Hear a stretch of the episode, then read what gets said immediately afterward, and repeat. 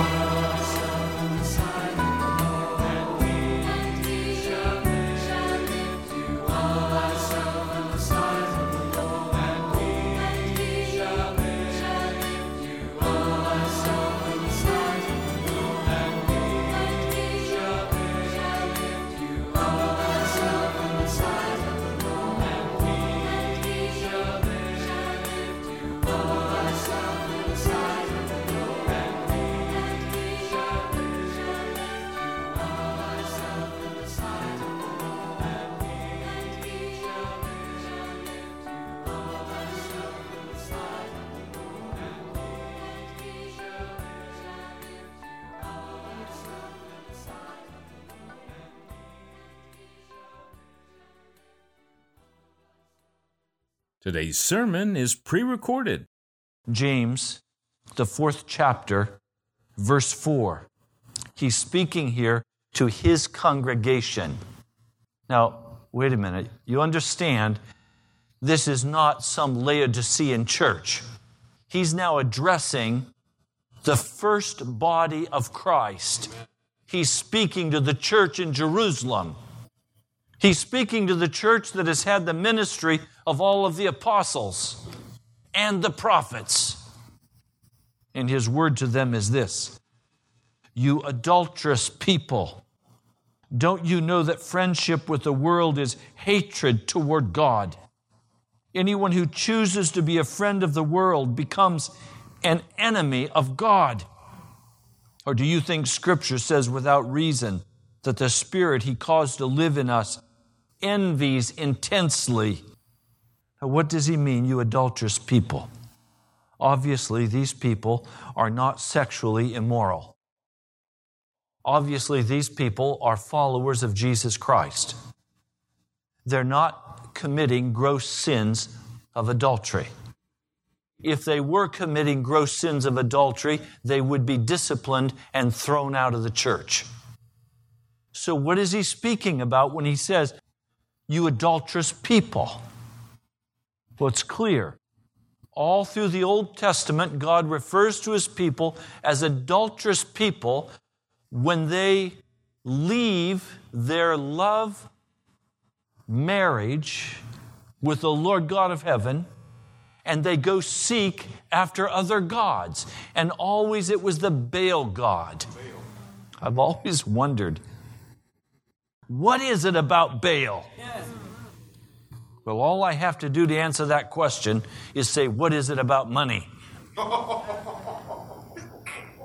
Why do we think that if we have money, we have security?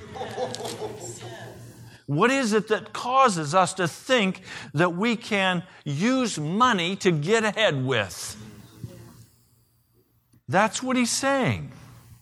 You adulterous people, you're beginning to play games with the world. I would suspect that at some point in the church at Jerusalem that people stopped bringing things and laying at the feet of the apostles. I would guess that at some point they said, "Hey, look, can't we just pay tithe?" You know, everybody's kind of settled into this deal now. We know what the deal is.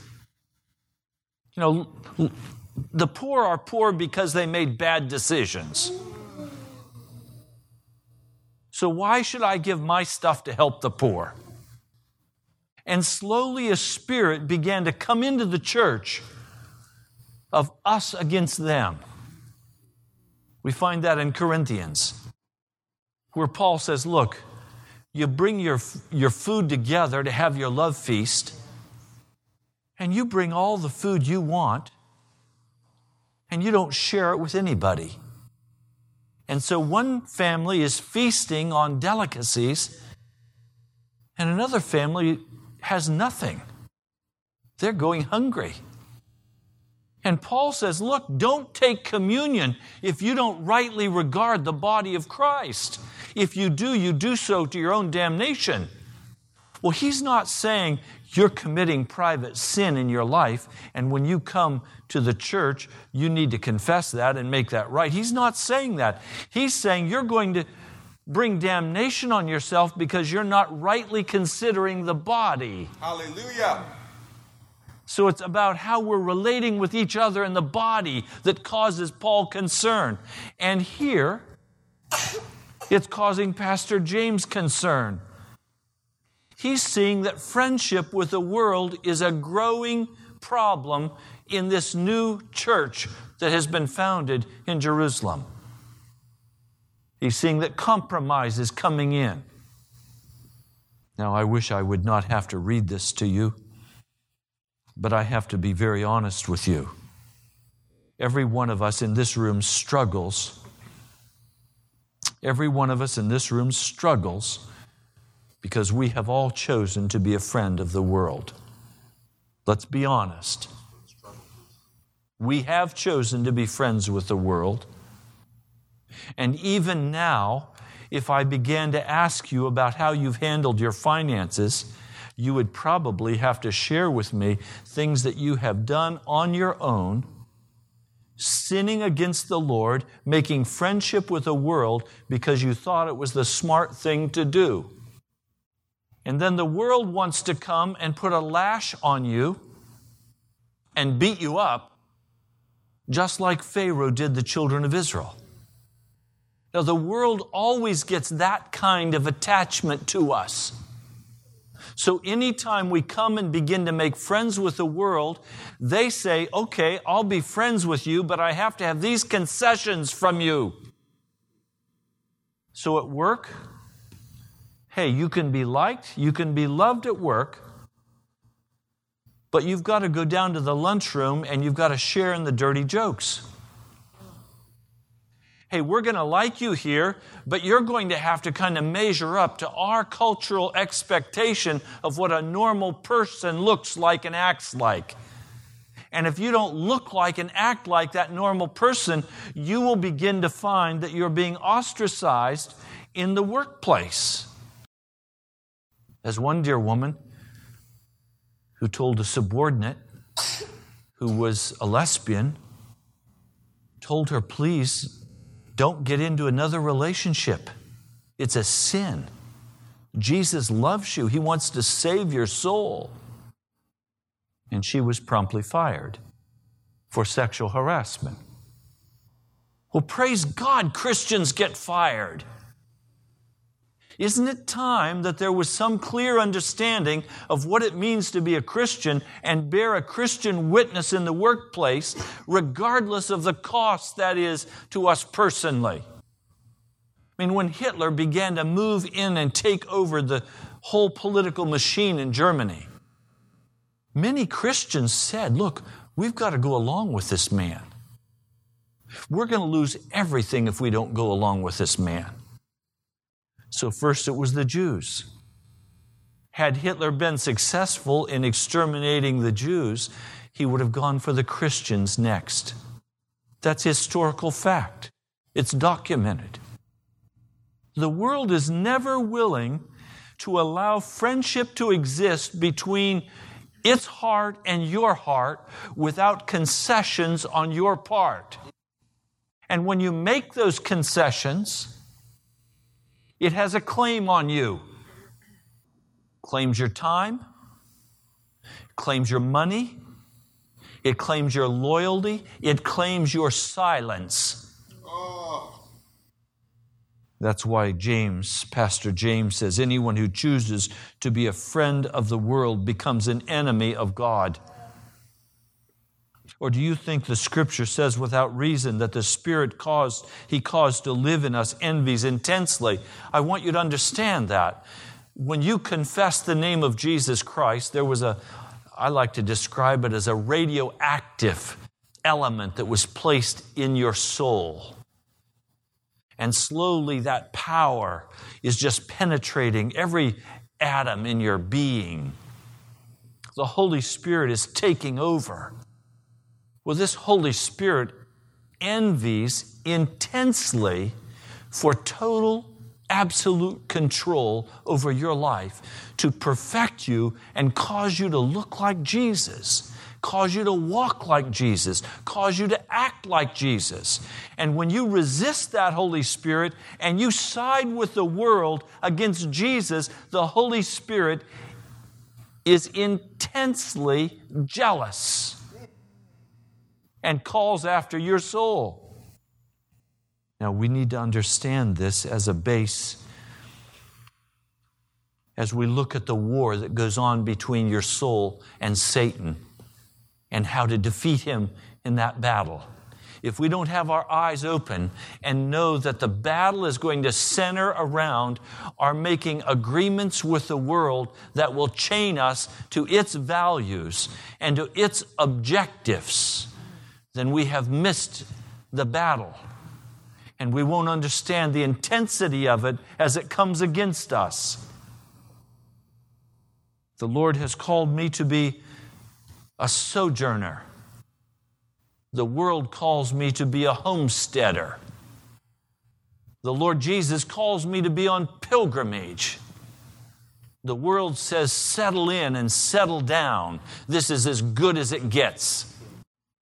And so, as Jesus calls us on this journey toward heaven, the world will offer every enticement to get us entangled in its systems, telling us that we will not survive if we do not obey its commands. And finally, the Antichrist will come and he will say, You can't buy or sell if you don't have my mark. Then, how are you going to survive? What if tonight, as you left, you had to hand in your credit cards, you had to hand in your cash, and you were told either you take the mark in your hand or you can no longer shop? You can no longer buy any supplies for your family. Then how would you survive? Would you starve to death? Or would the Lord God of heaven come and feed you like he did Elijah? Sending the ravens to steal from the world's table. I've always wondered if those ravens didn't fly into Ahab's kitchen. Understand, the Lord God of heaven wants us to make a choice about who we're going to trust. Are we going to trust the whole world system or are we going to trust the Lord Jesus Christ? And so, as we come to this war between our soul and the world, or our soul and the devil, know at the very beginning that God opposes the proud but gives grace to the humble. Now, I want you to just walk with me a little bit and we'll get to the point. If your heart is arrogant, if your heart is haughty, if your heart has a superiority, if your heart has a, a judgment in it, a critical spirit of judgment, if your heart has a, a way of standing up and viewing people and saying, they're stupid.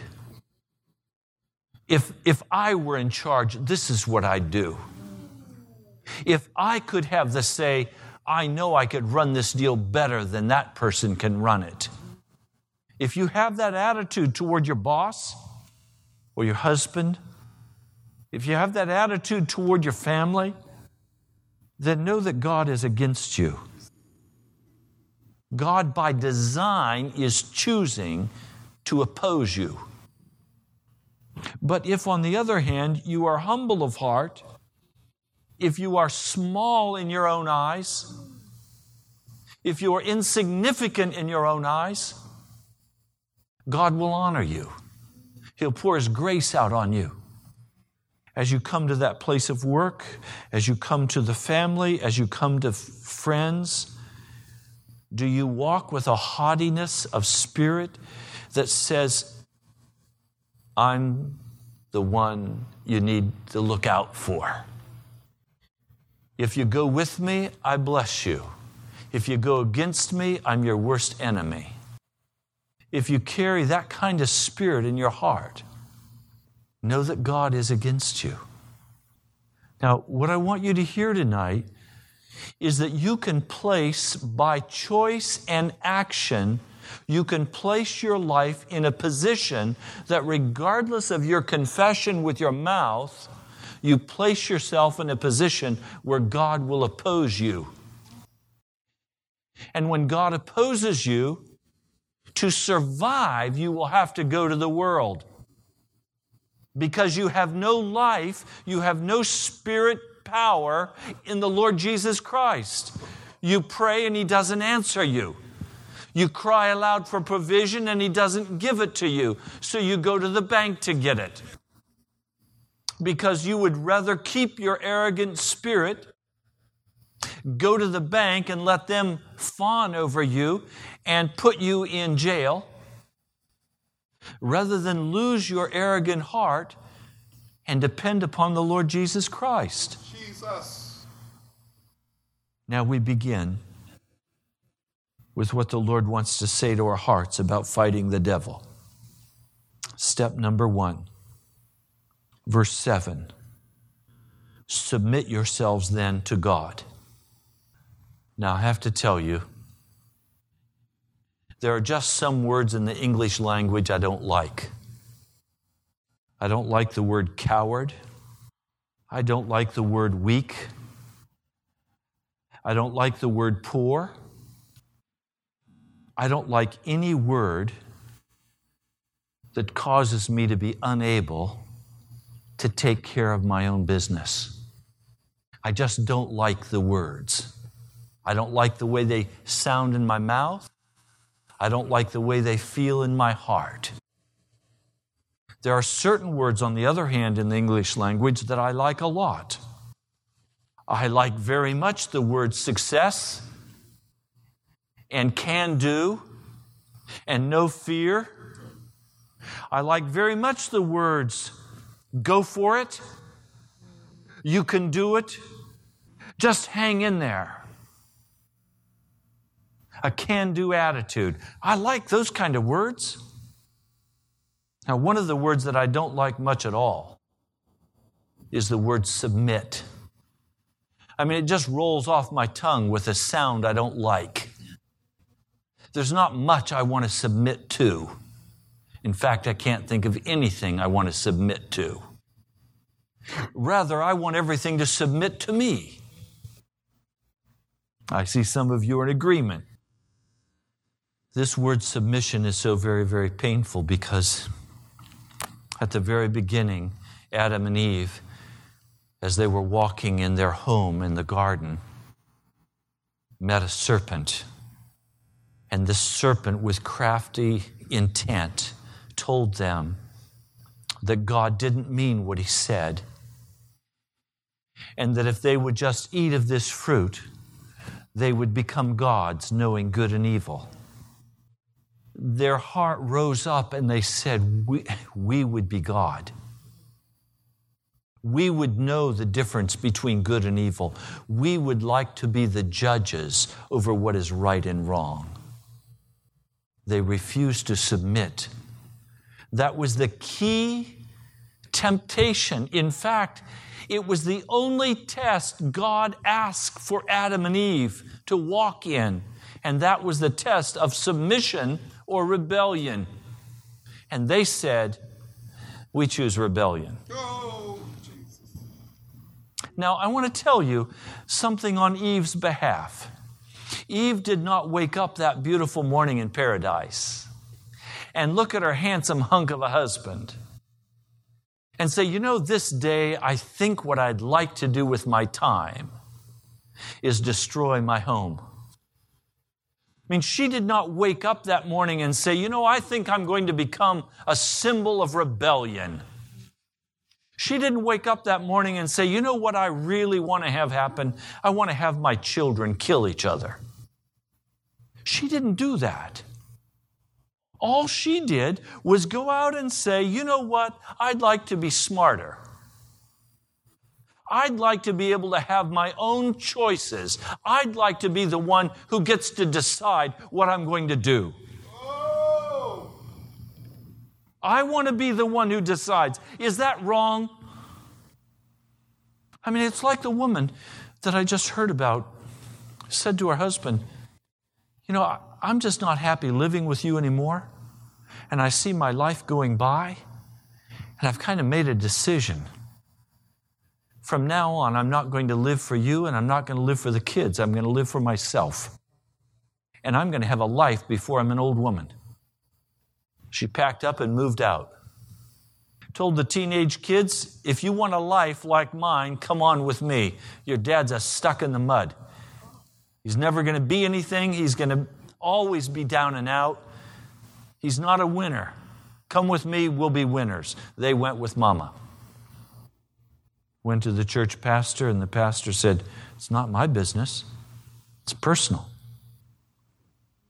See, this issue is so painful because you can't even begin the spiritual journey until you begin dealing with this issue of, of what you're going to submit to and who you're going to submit to.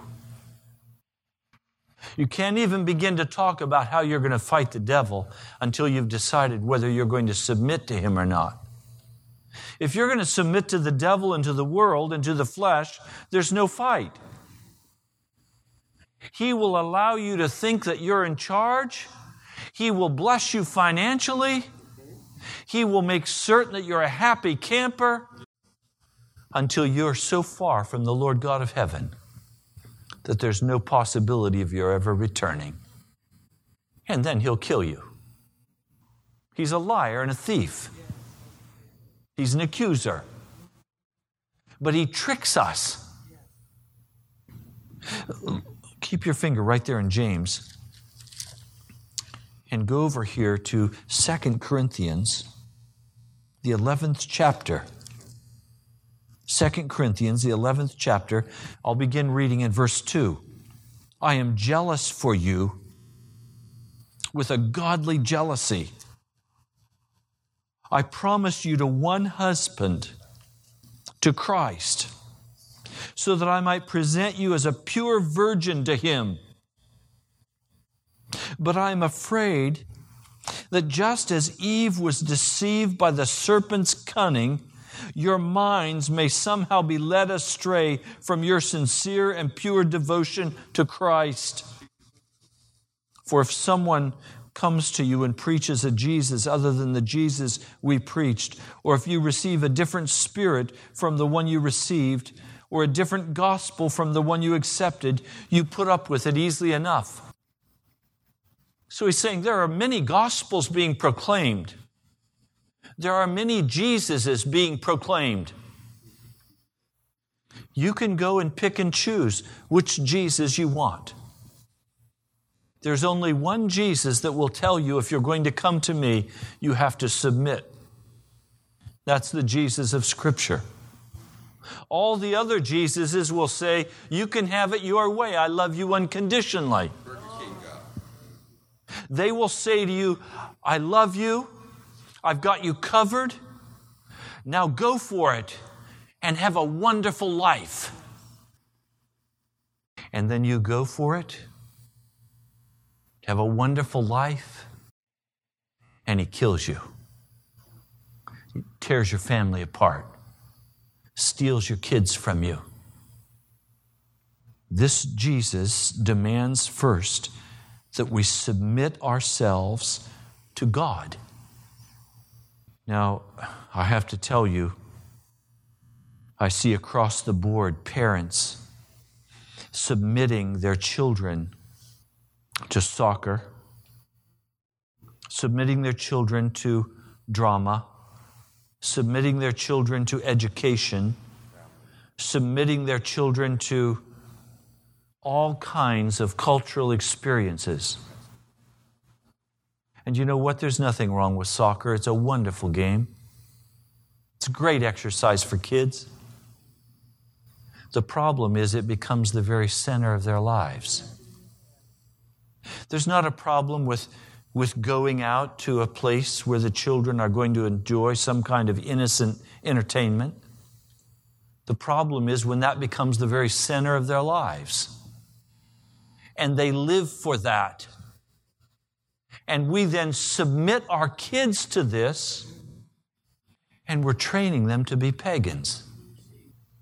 We're, we're, we're, we're training them to submit to the world rather than to submit to Jesus Christ.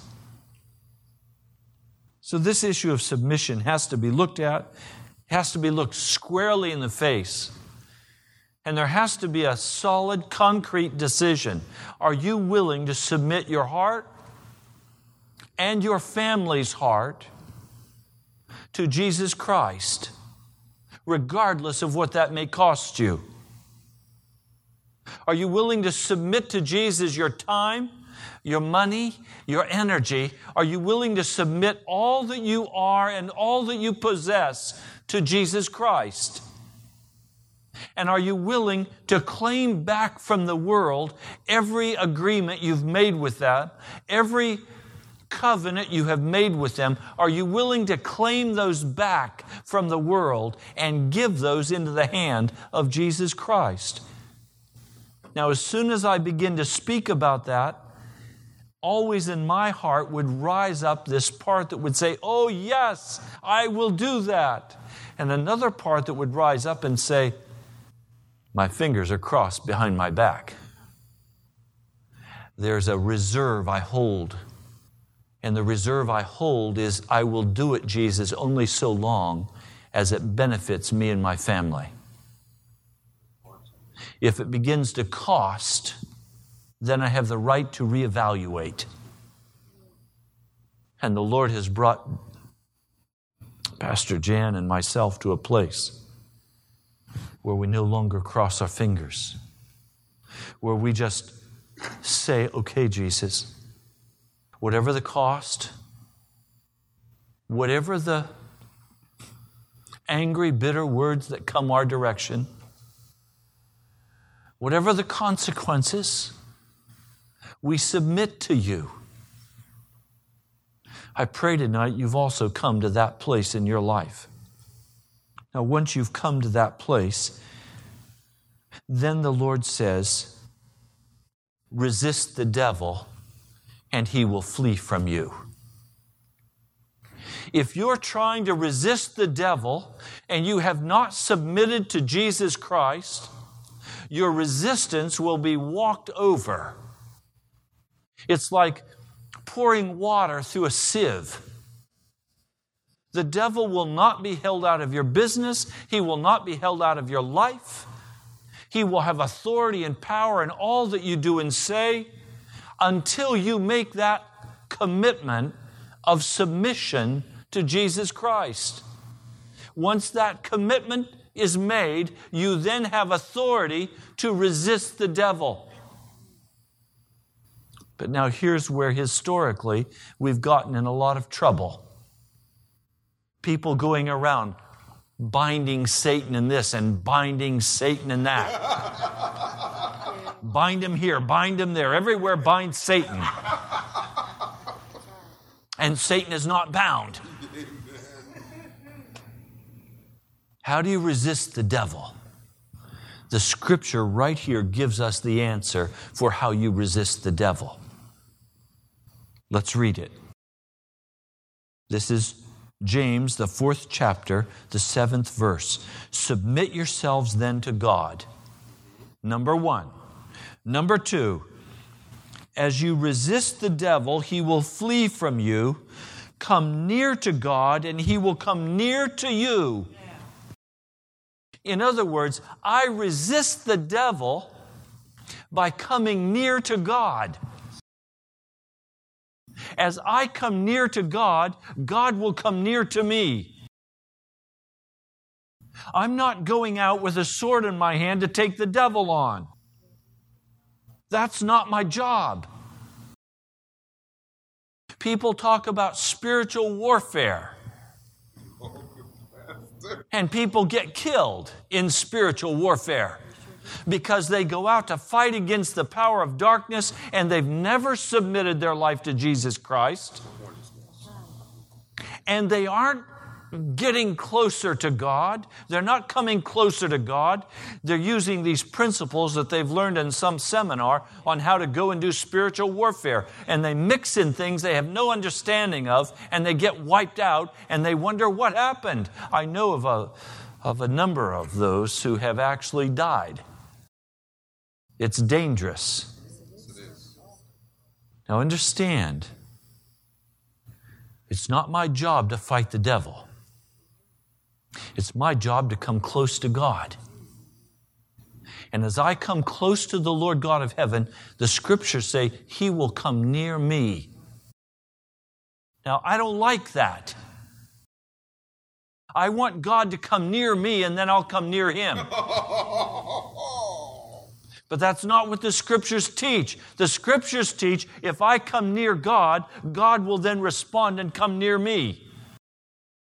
I can't play victim and win this one.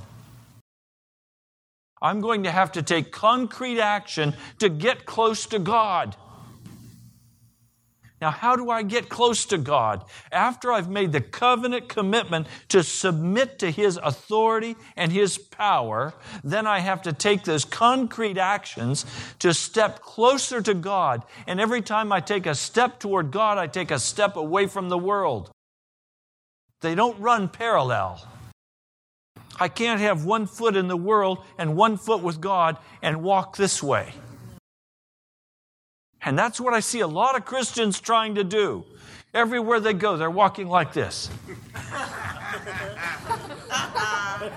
Does it sound familiar? Have you been practicing the duck walk? You can't walk that way because, oh, you should have seen it. I had my Flying Scot sailboat some years ago down at the marina, at the Washington Marina. I had just put it in the water, and another pastor drove in. He knew I was going to be there, and he came to go sailing with me. He was not an experienced sailor. I had just lowered the boat down into the water, and I said, Mitch, would you mind getting in the boat and holding on to the dock while I get the sail up?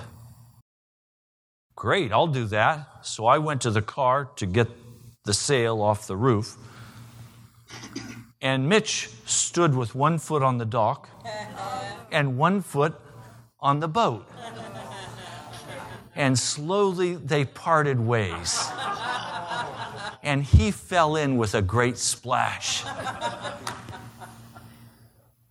Well, I've seen so many do just that. You can't follow the way of God and the way of the world. If you do, you're going to fall. Now, please try to hear what I'm saying. You have to take concrete steps to get close to God. God's not going to come close to you until you decide to get close to Him. How do you get close to God? First, by submitting to Him. Not submitting to the way of the world, but submitting to Him. It means getting in your prayer closet and beginning to open your heart and tell Jesus everything about what's going on in your heart. You want revival in Washington? You're going to have to give him your time. You're going to have to leave some things undone. Have you ever noticed how duties just seem to multiply? Especially when you've made a decision to seek after God. They just seem to multiply like rabbits. And the phone rings. Oh, the phone rings. Do you know what I tell you? Turn your telephones off. They can leave a message. I used to have this foolish belief that I had to answer every time the phone rang. And I remember the first time Jan and I were together in my home and we were eating together. We were not married. We were sitting at the table and we were eating together with my daughters.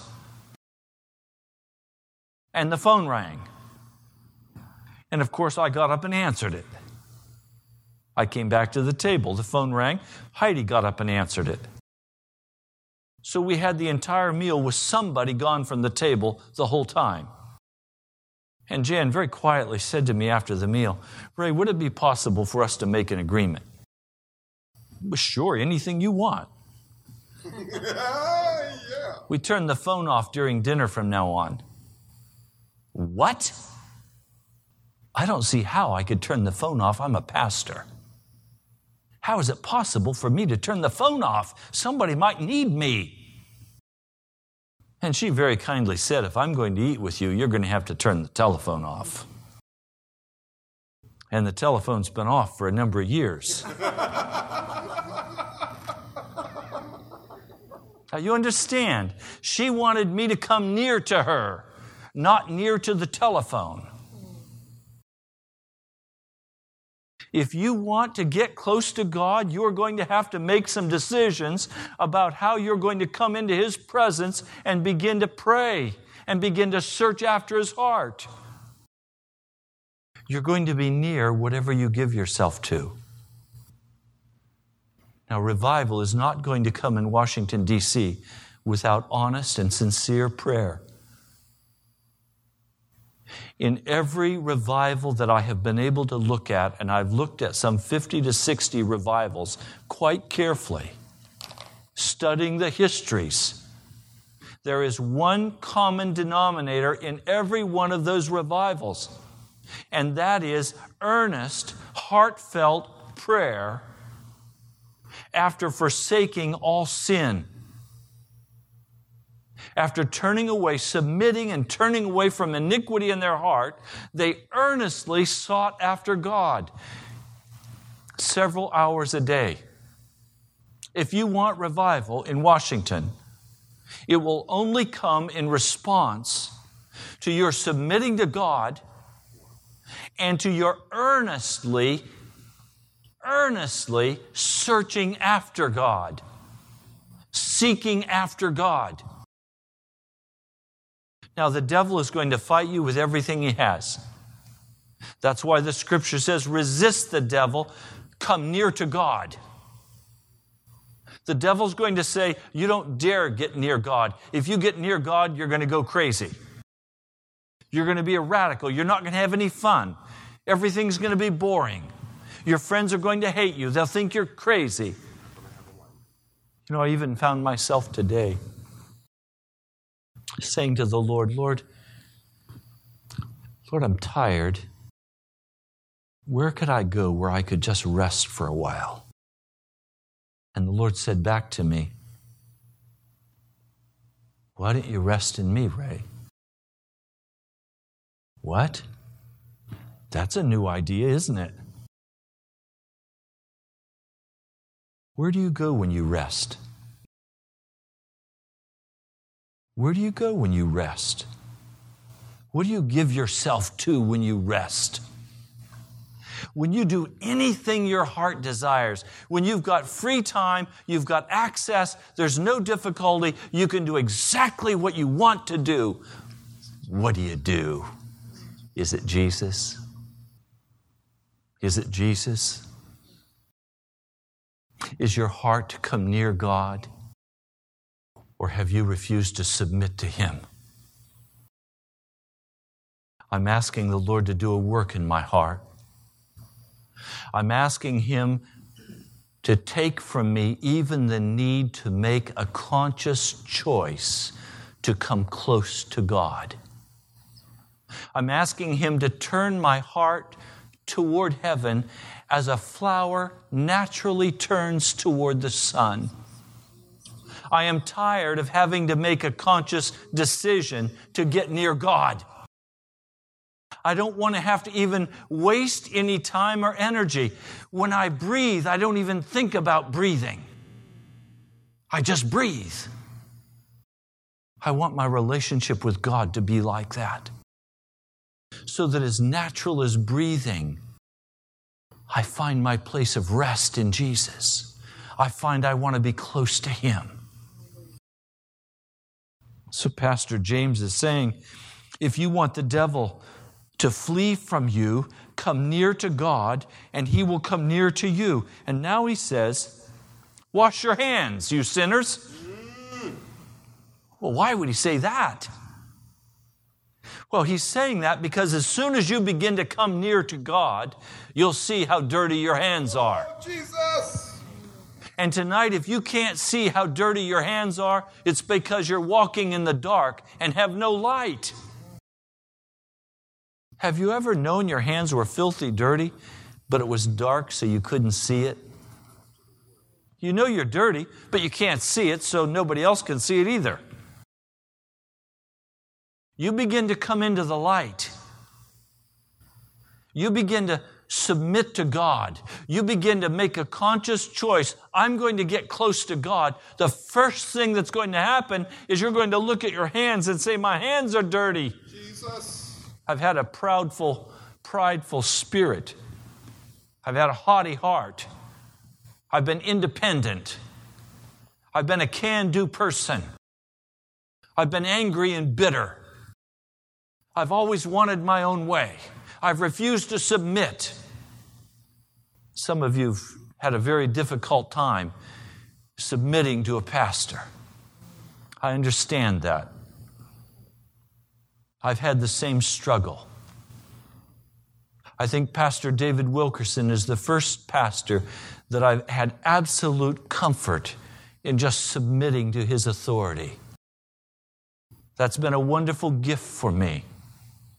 Through the years, I've tried to find a godly man who would mentor me, and I would begin to get close only to discover that they were false, that they were in it for the business and the money. Pastor David is the first pastor that I've been able to come under his authority and submit to him and have it be truthful. I praise God for this experience of submission. And as you come into this place, are you able to submit? Are you able to, to hear the word of God and not respond in bitterness and anger or rebellion Or arrogant. or arrogance, but instead go out and seek the face of Jesus? He says, Wash your hands, you sinners. Purify your hearts, you double minded. In other words, he's saying, Look, the closer you come to God, the more double mindedness will be revealed in your heart. You're going to see increasingly how you want it your way. You don't want it God's way, you want it your way. And oh, I tell you, we can make it look awful good and have it our way. We can say the right words. We can sing the right songs. We can have the right friends.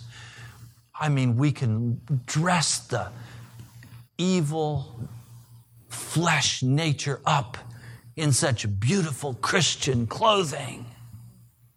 But the closer we come to God, the more exposing, the more exposure, the more light is going to be shed on that wicked, sinful self nature that has to be pulled up by the root, has to be cut off. So we submit once more to the Lord God of heaven. We come near to Him. We wash our hands. How do you wash your hands? Confession of sin. Asking the blood of Jesus to wash you. Coming into the prayer closet and saying, Lord, I've got an attitude. I've got my own vision. I've got my own goals. I've got my own dreams. And you're just not fitting in with me, God.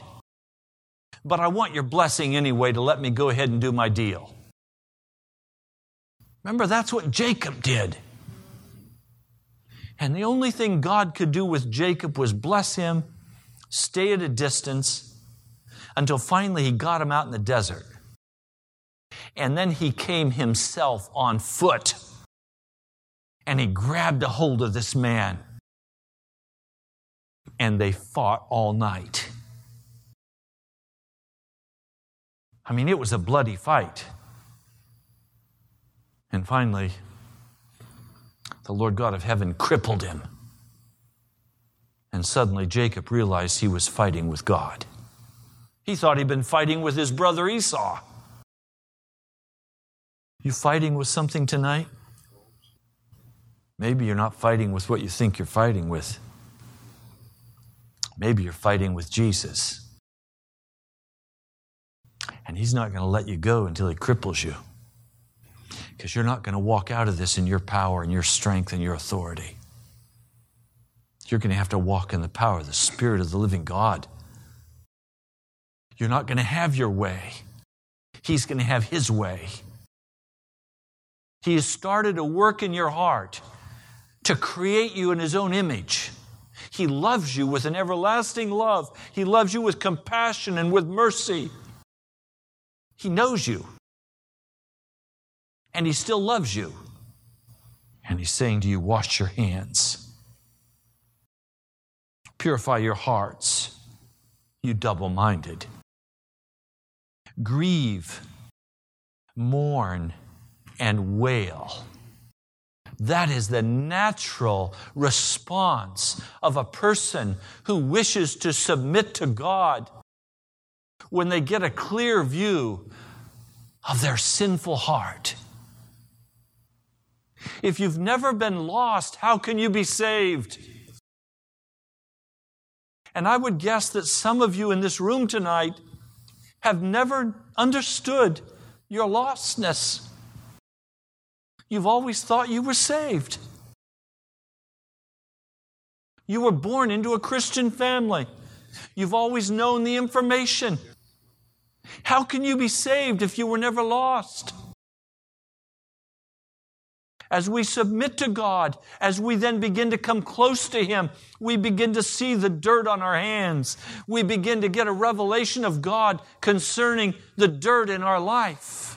We begin to see our double mindedness. We begin to see how we played games with God. We begin to see how we've been lying and dishonest about our heart. And as we see that, the natural response is to grieve, to mourn, and to wail. He says, Change your laughter to mourning and your joy to gloom. Humble yourselves before the Lord, and He will lift you up.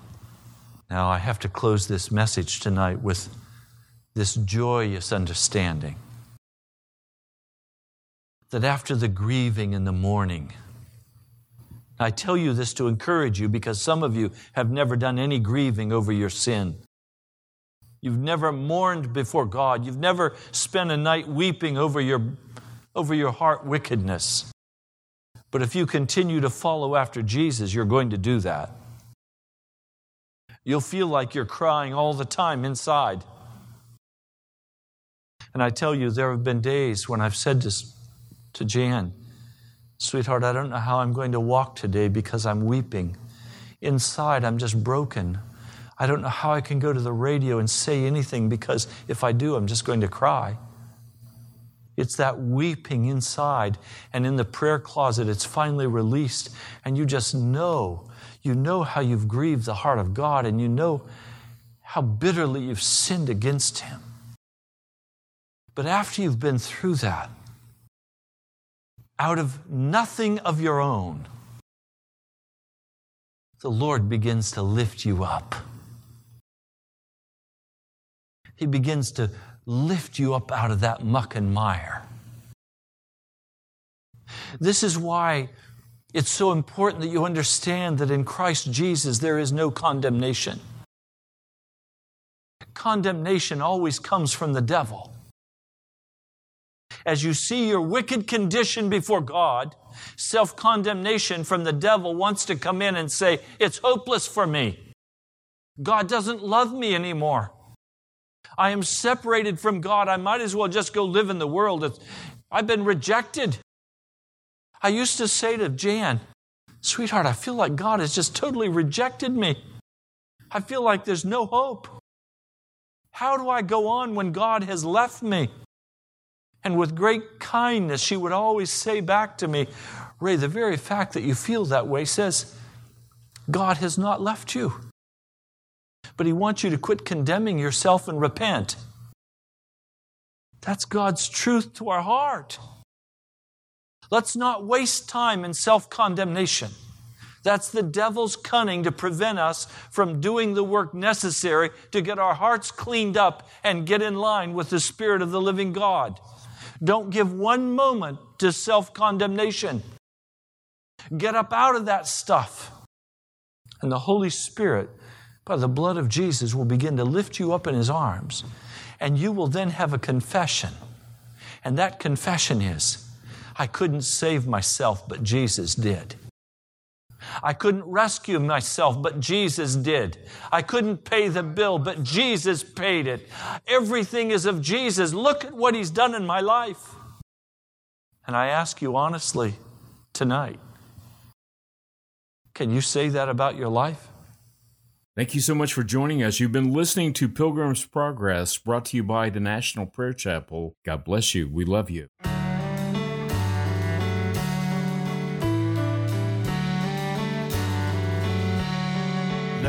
Unto him who is able to keep you from falling and to present you blameless before the presence of his glory with great joy. With great joy. Now unto him who is able to keep you from falling and to present you blameless before the presence of His glory.